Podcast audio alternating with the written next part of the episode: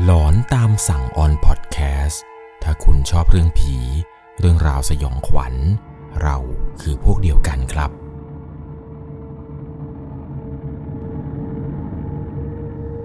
สวัสดีครับทุกๆคนครับ ขอต้อนรับเข้าสู่ช่วงหลอนตามสั่ง อยู่กับผมครับ 11 LC เรื่องราวในวันนี้นะครับ ที่ทุกคนจะได้รับชมแล้วก็รับฟังกันเนี่ย เป็นประสบการณ์การสูญเสียเพื่อนไปครับ ในช่วงปี 63 เนื่องจากว่าผู้ฟังทางบ้านท่านนี้ครับ เขาเองเนี่ยมีความผูกพัน มีความรัก มีความสนิทสนมกับเพื่อนคนนี้ที่เสียไปอย่างมาก สุดท้ายครับวันที่เพื่อนจากไป เพื่อนเนี่ยได้กลับมาหาเขา โดยที่ตัวของผู้ฟังทางบ้านท่านนี้ ไม่รู้เลยครับ ว่าเพื่อนเนี่ยเสียไปแล้ว ก่อนจะเข้าไปรับชมรับฟังนะครับใน EP นี้อยากให้ทุกคนครับร่วมกันสงบนิ่งไว้อาลัยให้กับดวงวิญญาณของน้องที่เสียชีวิตไปก่อน เอาละครับ ก่อนจะเข้าไปรับฟังกัน เรื่องนี้นะครับจะต้องใช้วิจารณญาณในการรับชมรับฟังกันให้ดี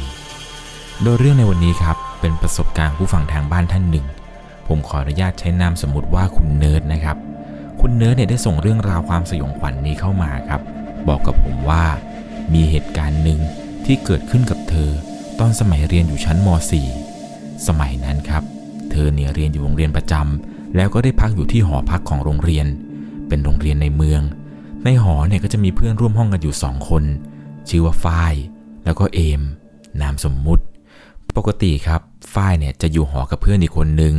ส่วนเนิร์ดเนี่ยจะอยู่กับเอมครับสามคนเนี่ยสนิทกันมาก ทั้งเนิร์ดทั้งเอมแล้วก็ฝ้าย ทั้งสามเนี่ยสนิทกันมาก แต่ส่วนตัวของคุณเนิร์ดเองครับ จะสนิทกับเอมเป็นพิเศษ เพราะเนื่องจากว่าโตมาด้วยกัน เล่นมาด้วยกันตั้งแต่เด็กๆแล้ว เรียกได้ว่าโตมาด้วยกันเลยก็ว่าได้ จนกระทั่งมาถึงวันที่ 17 มิถุนายน ปีพศ 2563 เอมเนี่ยบอกกับคุณเนิร์ดครับ ว่าจะกลับบ้านที่จังหวัดนครสวรรค์ โดยเดี๋ยวพ่อเนี่ยจะมารับ แล้วเนิร์ดเนี่ยต้องนอนอยู่คนเดียว เนื่องจากว่าฝ้ายเนี่ยก็จะกลับบ้านที่ชัยนาท ต้องบอกก่อนครับว่าเอมเนี่ยเป็นคนที่บ้านเกิดอยู่ที่จังหวัดนครสวรรค์ มาโตที่ลพบุรี ส่วนฝ้ายเนี่ยจะเป็นคนชัยภูมิครับ แต่ดันมาสอบติดที่ลพบุรีเหมือนกัน วันที่ 17 มิถุนายนนี้ เวลา2ทุ่ม34จำได้แม่นครับ เพราะเนื่องจากว่าเอมเนี่ย ทักมาหาว่า เนิร์ด เราถึงบ้านแล้วนะ แกก็ดูแลตัวเองดีๆ ล่ะ เราไม่มีอะไรห่วงแล้วนะ ข้อความนี้ครับทำเอาตัวของคุณเนิร์ดเนี่ย อ่านแล้วก็ยังงงๆครับ ว่าทำไม เอมเพื่อนรักเนี่ย ถึงพูดอะไรแบบนั้น ประจวบเหมาะว่าพักนี้ เนิร์ดเนี่ยมักจะฝันครับ คุณเนิร์ดจะฝันว่าเอมเนี่ย มักจะเดินตามผู้ชายร่างใหญ่ ๆ ตัวดำๆผมยาวๆ ในความฝันครับ มักจะเห็นว่าเอมเนี่ย เดินตามผู้ชายคนนี้ อยู่ในสวนสาธารณะแห่งหนึ่ง ฝันอยู่แบบนี้ครับประมาณ 2-3 วันติด ก่อนที่เอมเนี่ยจะเดินทางกลับไปที่นครสวรรค์เอมเนี่ยทักมาแบบนี้ ตอนนั้นครับคุณเนิร์ดเองเนี่ยก็เลยถามมาว่าเอม เอมเป็นอะไรหรือเปล่า เอมก็ตอบกลับมาครับว่า ไม่เป็นไรหรอก เราปกติดีนี่แหละ เดี๋ยววันที่ 20 เราก็กลับแล้วนะ แกอยู่หอคนเดียว ก็ระวังตัวด้วย ตอนนั้นเนี่ยก็อยู่คนเดียวจริงๆครับ เพราะว่าในหอเนี่ยคุณเนิร์ดครับจะนอนกับเอม ส่วนฝ้ายเนี่ยเขาก็จะไปนอนกับเพื่อนเขา แม้ว่าเอมไม่อยู่เนี่ย ฝ้ายเนี่ยมันก็ไม่มาหาเช่นเดียวกันทำให้คุณเนิร์ดเนี่ย ตอนที่คุณเอมไม่อยู่ก็ต้องนอนหออยู่คนเดียว คุณเนิร์ดเองครับก็เลยตอบกับเอมไปประมาณว่า โอเคโอเค เดี๋ยวเนิร์ดนอนก่อนนะ ฝันดี ตั้งแต่คำว่าฝันดีของเนิร์ดนี่แหละครับ เอมเนี่ยก็ไม่ได้ทักมาหาอีกเลย แชทข้อความในวันนั้นเนี่ยจบที่คำว่าฝันดีของคุณเนิร์ดนี่แหละครับ ที่ทักไปบอกเพื่อนคนนี้จนกระทั่งถึงวันที่ 20 มิถุนายนครับ เวลาประมาณ2ทุ่มที่15คุณเนิร์ดเองครับ เธอเนี่ยได้ยินเสียงหมาหอน ดังมาตั้งแต่หน้าตึก ดังมาแต่ไกลเลยแหละครับ ปกติเนี่ย หมาพวกนี้ มันจะไม่ค่อยหอนกันเท่าไหร่ แต่วันนี้เนี่ยแปลก เพราะว่าอยู่ดีๆ หมาพวกนี้ มันหอนกันมาเหมือนกับจะหอนตั้งแต่ปากซอย แล้วก็หอนรับกันมาเรื่อยๆจนกระทั่งมาหยุดอยู่ตรงหน้าตึกของเธอ เสียงนี่มันดังมาแต่ไกล แต่ก็ไม่ได้คิดอะไรจนกระทั่งเสียงหมาหอนนี่แหละครับ มันหยุดไปประมาณ 5 นาที หลังจากนั้นครับ เธอก็ได้ยินเสียงเหมือนกับเป็นเสียงรองเท้าของคน ค่อยๆเดินขึ้นมา เสียงเนี่ยดังตอกตอกตอกตอก และเสียงเดินตอกๆนี่แหละครับ มันก็มาหยุดอยู่ตรงหน้าห้องของเธอ สักพักเดียว ได้ยินเสียง เป็นเสียงเย็นๆเยือกๆพูดดังขึ้นมาว่า เนิร์ดเอมกลับมาแล้ว เปิดประตูให้หน่อย พอได้ยินเสียงว่าเป็นเสียงของเพื่อนรักครับ เสียงนี้เนี่ยเป็นเสียงของเอม ตัวของคุณเนิร์ดเองครับก็ไม่ได้เอะใจอะไร ก็รีบลุกออกจากเตียง ไปเปิดประตูให้ ตอนเปิดประตูออกไป ยังตกใจเล็กน้อย เพราะเนื่องจากว่าเอมเนี่ยมาในสภาพที่ตัวเปียก คุณเนิร์ดเองก็เลยถามว่า เอม เอมไปตากฝนที่ไหนมา ฝนตกหนักเหรอ เอมเนี่ยก็ยิ้ม แต่รอยยิ้มนั้นเนี่ย มันช่างเยือกเย็น แล้วก็ขนลุกมาก เนิร์ดเองก็เลยพูดตัดบทไปประมาณว่า เอาเอาเอาเข้ามาก่อนเข้ามาก่อน ไปอาบน้ำอาบท่าไป เดี๋ยวไม่สบาย หิวหรือเปล่า เดี๋ยวเราทำอะไรให้กิน เอมเนี่ยเดินเข้ามา แต่เอมไม่ได้พูดอะไรเลยแหละครับ เอมรีบเดินเข้าไปหยิบผ้าเช็ดตัวที่ตากอยู่ตรงราวตากผ้า แล้วก็เดินเข้าห้องน้ำไป ผ่านไปประมาณ 10 นาทีถึง 15 นาทีเห็นจะได้ เอมก็เดินออกมา กลับมานอนอยู่ตรงที่นอน โดยที่ไม่ได้แตะข้าวสักคำคุณเนิร์ดเองเนี่ย ทำกับข้าวเอาไว้ หวังว่าเพื่อนคนนี้เนี่ยน่าจะหิว คิดว่าคงจะมากินหลังจากอาบน้ำเสร็จ แต่ปรากฏว่าเอมเนี่ยเดินผ่านไปเลยแหละครับ แล้วก็ไปล้มตัวลงนอน อยู่บนเตียงเดียวกันกับที่คุณเนิร์ดนอน หลังจากนั้นเนี่ยคุณเนิร์ดครับก็คิดในใจว่า สงสัยเอมมันคงจะเหนื่อยมั้ง หรือมันอาจจะกินข้าวมาแล้ว ก็เลยบอกเอมว่าเอมเอมนอนพักผ่อนเลยนะ เดี๋ยวเราปิดไฟให้ หลังจากนั้นครับคุณเนิร์ดเอง ก็เดินไปปิดไฟ เธอก็เดินไปอาบน้ำในระหว่างที่เธอเปิดประตูเข้าห้องน้ำมา เธอก็เหมือนจะเอะใจเล็กน้อยครับ ว่าทำไมพื้นห้องน้ำถึงไม่เปียก เอมเนี่ยเพิ่งจะเข้ามาอาบน้ำเมื่อสักครู่นี้เอง แต่เธอก็ไม่ได้คิดถึงเรื่องราวอะไรแปลกๆหรอกนะครับ เธอเนี่ยเหยียบไปที่พื้นของห้องน้ำก็แค่รู้สึกว่าทำไมพื้นมันแห้ง หรือว่าเอมเนี่ยมันอาจจะไม่ได้อาบน้ำเพียงแค่ว่ามันอาจจะเปลี่ยนเสื้อผ้า แล้วก็เข้านอนไป เธอก็เลยรีบอาบน้ำหลังจากที่อาบน้ำเสร็จแล้วนี่แหละครับ เธอก็เดินกลับเข้ามาในห้อง แล้วก็เห็นครับว่าเอมเนี่ยนอนอยู่บนเตียง โดยปกติแล้วครับ ก่อนจะนอน ทั้งคุณเนิร์ดแล้วก็คุณเอมเองเนี่ยมักจะเปิดฟังเรื่องราวเกี่ยวกับเรื่องสยองขวัญในช่องหนึ่ง LC แล้วก็พวกเรื่องผีอะไรต่างๆ เนี่ยฟังกันก่อนนอน เธอเองครับในค่ำคืนนั้น ก็ได้เปิดหลอนตามสั่งนี่แหละครับ ฟังกันไป จนเกือบเผลอหลับ จู่ๆ ในขณะที่นอนอยู่นี้ เอมเนี่ยมันนอนอยู่ด้านหลัง มันก็เอื้อมมือมาโอบกอดเธอจากด้านหลังครับ คือตอนนั้นเนี่ยคุณเนิร์ดก็ไม่ได้คิดอะไร เพราะว่าเอมเนี่ยโดยปกติแล้ว เอมก็จะนอนกอดคุณเนิร์ดเป็นบางครั้งบางคราว แต่ครั้งนี้ที่เอมเนี่ยเอื้อมมือมาโอบกอดเธอ เธอมีความรู้สึกว่า มือของเอมที่กอดอยู่ มันทั้งแน่น มันทั้งเย็น เอมเนี่ยโอบกอดเธอไว้ แล้วก็บอกกับเธอครับ เนิร์ดกูหนาว กูหนาวว่ะมึง เธอเองก็ได้บอกกับเอมไปว่าห่มผ้าหนาๆสิวะ เดี๋ยวก็เช้าแล้ว ตอนนั้นเนี่ยก็เผลอหลับกันไปครับ จนกระทั่ง เช้าวันต่อมา เป็นวันที่ 21 มิถุนายนครับ เอมเนี่ยตื่นมาก่อน แล้วก็มาทำกับข้าวของโปรดให้ทาน โดยในวันนี้ครับ เอมเนี่ยไม่อยู่ เอมบอกว่าเดี๋ยวจะออกไปทำธุระข้างนอก เดี๋ยวประมาณสองทุ่มครึ่งก็น่าจะกลับมา เอมก็ได้บอกกับคุณเนิร์ดครับว่าเอมเนี่ยทำกับข้าวไว้ตรงนู้นนะ เธอเองเนี่ยด้วยความที่งวงเงียงวงเงียครับ ยังไม่ทันได้ตื่นออกจากเตียง ก็เลยบอกกับเพื่อนไปครับว่าเออเออโอเคโอเค เจอกัน แล้วก็ได้เห็นภาพว่าเอมเนี่ยเปิดประตูออกจากห้องไป จนกระทั่งเธอตื่นมา แล้วจะมากินข้าวที่เอมเนี่ยบอกเอาไว้ว่าทำเอาไว้ให้นั่นแหละครับ แต่ปรากฏว่าพอตื่นขึ้นมาแล้ว สิ่งที่เอมบอกว่าถ้าเอมทำกับข้าวไว้ให้เนี่ยเธอก็ไม่ได้เห็น เห็นเพียงแต่จานเปล่าๆครับ ที่ตั้งอยู่บนโต๊ะ ในวันนั้นเนี่ยเธอไม่ได้มีเรียน เธอเองก็นั่งเล่นนอนเล่น ไปหาเพื่อนห้องนู้นห้องนี้บ้างจนกระทั่งช่วงเวลาประมาณทุ่มกว่าๆเธอก็ได้กลับมารอเอมที่ห้องนี้แหละครับ เพราะว่าเอมเนี่ยบอกว่าเดี๋ยวสองทุ่มครึ่งเอมจะกลับมา พอถึงเวลาประมาณสองทุ่มยี่สิบกว่า เธอก็ได้ยินเสียงหมาหอนอีกแล้วครับ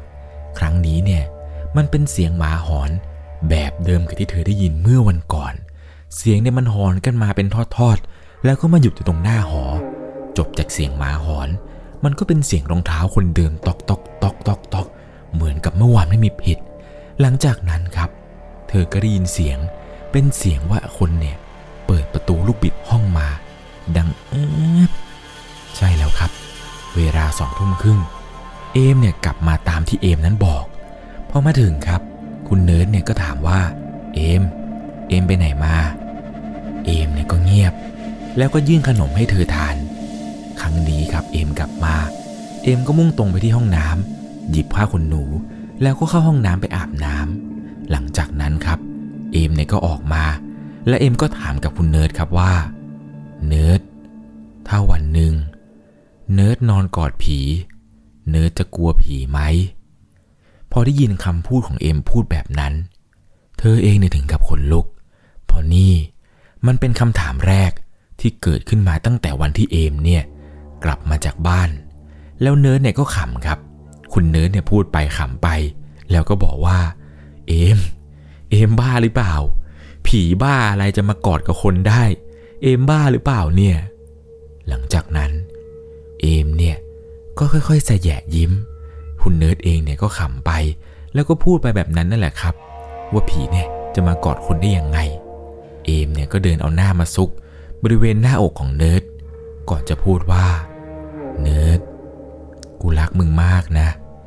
ไม่ว่าอะไรจะเกิดขึ้น กูจะอยู่ข้างมึงตลอดจนกระทั่งครับในค่ำคืนนี้ เธอแล้วก็เอม ก็ได้เข้านอนกันไป ก่อนเข้านอนเนี่ยก็เปิดเรื่องผีฟังเช่นเดิม ในคืนนี้ครับ เอมเนี่ยกอดคุณเนิร์ดไว้อย่างแน่น ด้วยมือที่เย็นๆนั่นแหละครับ จนคุณเนิร์ดเองเนี่ยรู้สึกว่า คืนนี้ทำไมเอมเนี่ยมันแปลกๆทำไมมันถึงนอนกอดเขาถึงสองคืนติด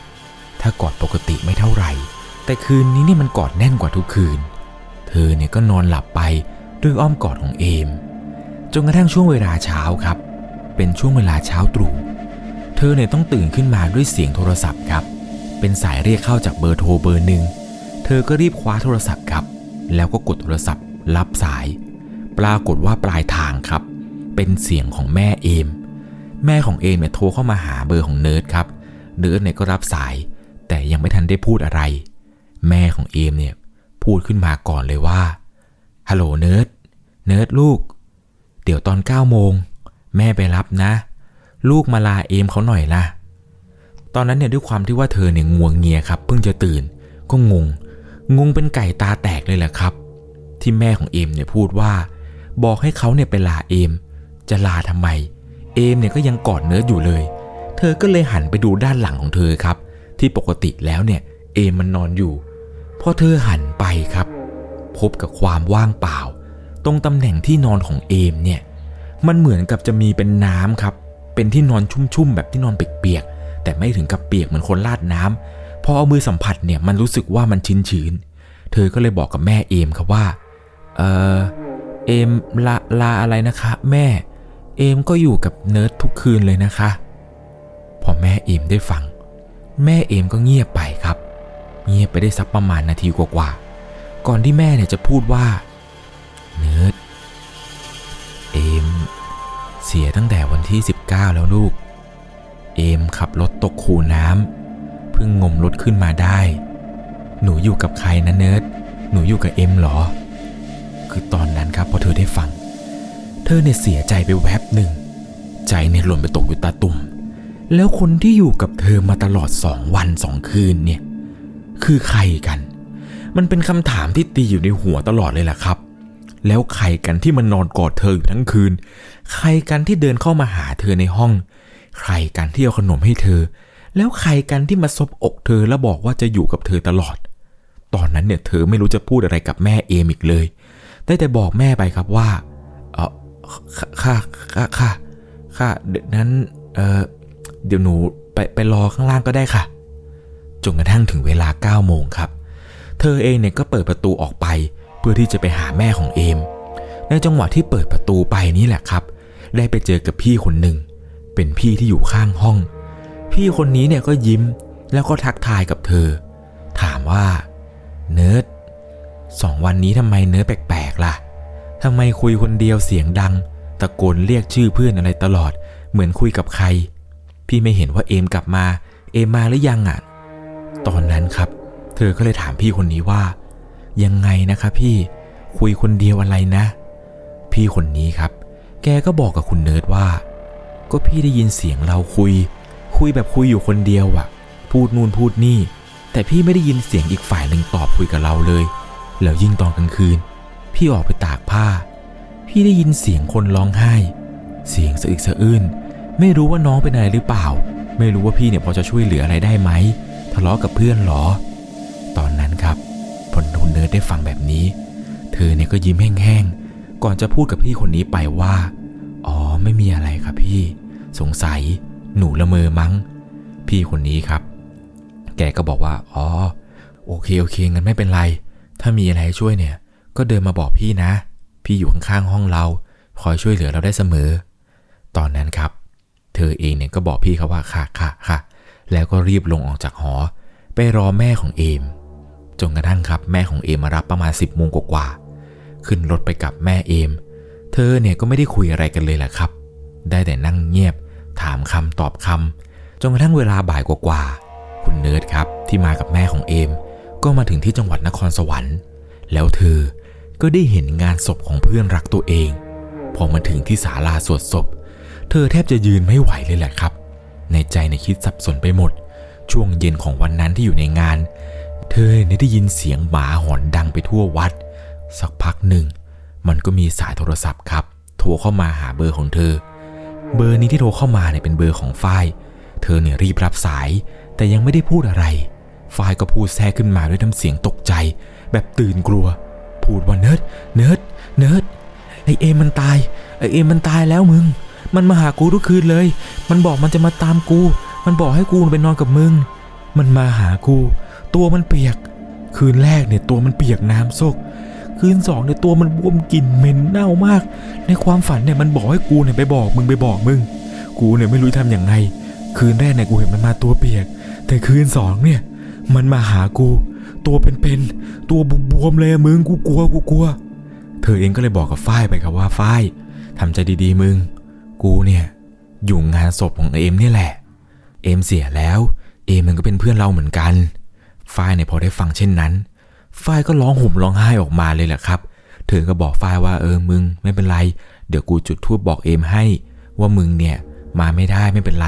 เดี๋ยวกูบอกกับเอมเอง เย็นวันนั้นเนี่ยพอถึงช่วงเวลาสวดอภิธรรมศพพระท่านก็ได้เข้ามาสวด ในคืนนั้นครับ แม่ของเอมเนี่ยได้พาคุณเนิร์ดครับ กลับไปนอนที่บ้าน แล้วในค่ำคืนนี้ครับ คุณเนิร์ดเนี่ยนอนอยู่ในบ้านของแม่เอม แล้วเธอเองเนี่ยก็ได้ฝัน เธอฝันว่าเธอเนี่ยกลับมาจากงานศพ แล้วกำลังล้มตัวลงนอน ในความฝันครับ เธอฝันว่าเอมเนี่ยมาหา แล้วเอมเนี่ยก็มายืนร้องไห้กับเธอตัวเป็นๆก่อนที่เอมเนี่ยจะมาพูดกับเธอว่าเนิร์ดเอมไม่อยากไป เอมอยากอยู่กับเนิร์ด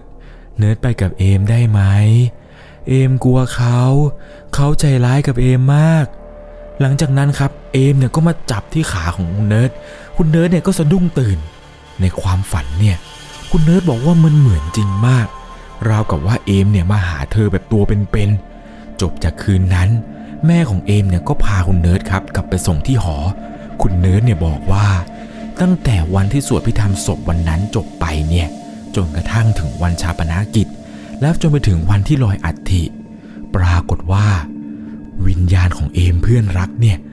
มาหาเธอทุกคืน แล้วแต่ละคืนที่มาเนี่ย ก็จะมาบอกกับเธอนี่แหละครับ ว่าไม่อยากไปไม่อยากไป เขาใจร้ายเขาใจร้าย มาช่วยหน่อยมาช่วยหน่อยอะไรประมาณนี้ แล้วทุกคืนที่ได้ฝัน เธอเนี่ยจะเห็นว่าเอมครับ ร้องห่มร้องไห้ จนกระทั่ง ถึงวันทำบุญครบร้อยวันครับ วันนั้นเนี่ยเธอฝัน คืนนี้ เธอฝันว่าตัวของเธอเนี่ยไปยืนอยู่ตรงระเบียง แล้วเห็นว่าเอมเนี่ยเดินมาแต่ไกลเลยแหละครับ จากข้างล่าง ในความฝัน เหมือนกับว่าเอมเนี่ยเดินกลับมาหอ เอมเนี่ยยิ้มแย้มมาแต่ไกล ก่อนสักพักหนึ่ง เอมจะหยุดอยู่ที่ข้างล่าง แล้วก็ค่อยๆ เงยหน้าขึ้นมาหาเธอ แล้วเอมเนี่ยก็ร้องไห้ หลังจากนั้น เอมก็ค่อยๆเดินเข้ามาในหอ ก่อนที่เธอจะเปิดประตูให้กับเอมได้เดินเข้ามาในห้อง เอเอมเข้ามา แล้วเอมเนี่ยก็เข้ามานอนกอดเธอในห้อง แล้วก็ร้องห่มร้องไห้ พูดกับเธอว่า เนิร์ดช่วยเอมหน่อยนะเนิร์ดช่วยเอมหน่อยนะ เธอเองเนี่ยก็สะดุ้งตื่นขึ้นมา ตื่นขึ้นมาครับ เช้ามาเนี่ย เธอก็ไลน์ไปหาแม่ของเอมครับ แล้วก็พูดคุยต่างๆ ว่าแม่เอมคะหนูฝันแบบนี้ หนูเจอเอมมาหาในลักษณะที่แบบนี้แบบนี้ ก่อนที่แม่ของเอมครับ บอกกับเธอว่า เดี๋ยวจะลองไปปรึกษาพระดู ตอนนั้นครับ ที่ไปปรึกษาพระเนี่ย พระท่านก็ได้พูดขึ้นมาว่า เหมือนกับเอมเนี่ย มันจมน้ำตาย กว่าจะมีคนมาเจอเนี่ยผ่านไปหลายวัน เหมือนกับดวงวิญญาณของเอมเนี่ยไปแบบไม่สงบสุข คล้ายๆกับว่า น้องเขาไม่ได้ตายแบบธรรมชาติ ไม่ได้ตายเหมือนกับว่าดึงถึงดวงชะตาถึงคาด คล้ายๆกับว่ามีใครเนี่ยทำให้เขาตาย เหตุการณ์นี้ครับทำเอาแม่แล้วก็ตัวของคุณเนิร์ดเนี่ยถึงกับงง กับสิ่งที่พระอาจารย์ท่านนี้ได้พูด จนกระทั่งครับ จู่ๆมันมีสายเรียกเข้าปริศนาโทรเข้ามาหามือถือแม่ของเอม และสายนั้น มันก็เป็นสายจากคุณตำรวจครับ โทรเข้ามาบอกกับแม่เอมว่า มีชายสามคน ติดต่อเข้ามาขอมอบตัว เขาพูดว่า เขาเองสามคนเนี่ย ไม่ได้ตั้งใจที่จะทำร้ายน้องในวันนั้น แม่ของเอมเนี่ยพอได้ฟังเช่นนั้นครับ ก็ได้ให้คุณตำรวจเนี่ย อธิบายถึงเหตุการณ์ต่างๆ ที่คุณตำรวจเนี่ยโทรมาว่าเป็นอย่างไร คุณตำรวจก็เล่าให้ฟังครับว่าชายสามคนนี้เนี่ยติดต่อเข้ามาขอมอบตัว เขาได้เล่าเหตุการณ์ในคืนนั้นให้ฟังว่า พวกเขาเนี่ยติดตามเอมจากปั๊มน้ำมันไป และได้เห็นว่าเอมเนี่ยลงไปเข้าห้องน้ำบังเอิญว่าชายสามคนนี้เนี่ยเมายาเสพติด สะกดรอยตามเอมไปจนกระทั่งมาถึงคูน้ำนี้ที่พบศพน้อง พวกเขาในศพโอกาสจะชิงทรัพย์ แล้วก็ที่ถีบรถของเอมเนี่ยตกลงคูน้ำไป เอมเนี่ยตกใจมากและพยายามจะหนี ปรากฏว่าไอ้พวกนี้ครับไอ้สามคนที่มันทำร้ายเนี่ย มันมาเอาข้าวของทรัพย์สินต่างๆ ที่มีค่า หลังจากนั้นครับมันบีบคอเอมจนเอมแน่นิ่ง และมันก็ทำเป็นว่าอำพางศพให้เอมเนี่ยจมน้ำอยู่ในคูน้ำนี้ จนกระทั่งมีพลเมืองดีมาเห็น แต่กว่าจะมาถึงเนี่ยก็ผ่านไปหลายวัน ร่างของเอมเนี่ยบวมเป่ง ในวันที่กู้ศพเอมขึ้นมาครับ หนึ่งในผู้ก่อเหตุเนี่ย ที่มันถีบรถของเอมตกคูน้ำแล้วมันก็บีบคอเนี่ย มันได้เล่าว่า ในค่ำคืนหนึ่ง ที่มันขับรถผ่านจุดคูน้ำจุดที่มันถีบเอมลงไป มันเห็นว่ามีเด็กนักเรียนคนหนึ่ง ใส่ชุดนักเรียนเนี่ยเดินอยู่ข้างทาง ใกล้ๆกับศาลาริมทาง เหมือนกับว่ามันจะเห็นว่าเด็กนักเรียนคนนี้เนี่ยเดินอยู่ช่วงนั้นเนี่ยเป็นช่วงเวลาหัวค่ำเขาเองเนี่ยก็เลยขี่มอเตอร์ไซค์ไปใกล้ๆ แล้วก็ถามว่า ทำไมไม่กลับบ้านล่ะจ้าคนสวย ให้พี่ไปส่งไหม ก่อนที่จะเห็นว่าเด็กนักเรียนคนนั้น หันหน้ามาให้ ยิ้ม แต่สภาพสวยๆเนี่ยกลายเป็นหน้าบวมเป่ง ตัวเนี่ยบวม ก่อนจะพูดว่า มึงทำกูทำไม มึงทำกูทำไม เหตุการณ์นี้ครับทำเอาให้ผู้ก่อเหตุคนนี้เนี่ยถึงกับทำอะไรไม่ถูก รีบบิดออกจากจุดตรงนั้น แล้วอีกสองคนครับที่ร่วมก่อเหตุเนี่ย มันก็ฝัน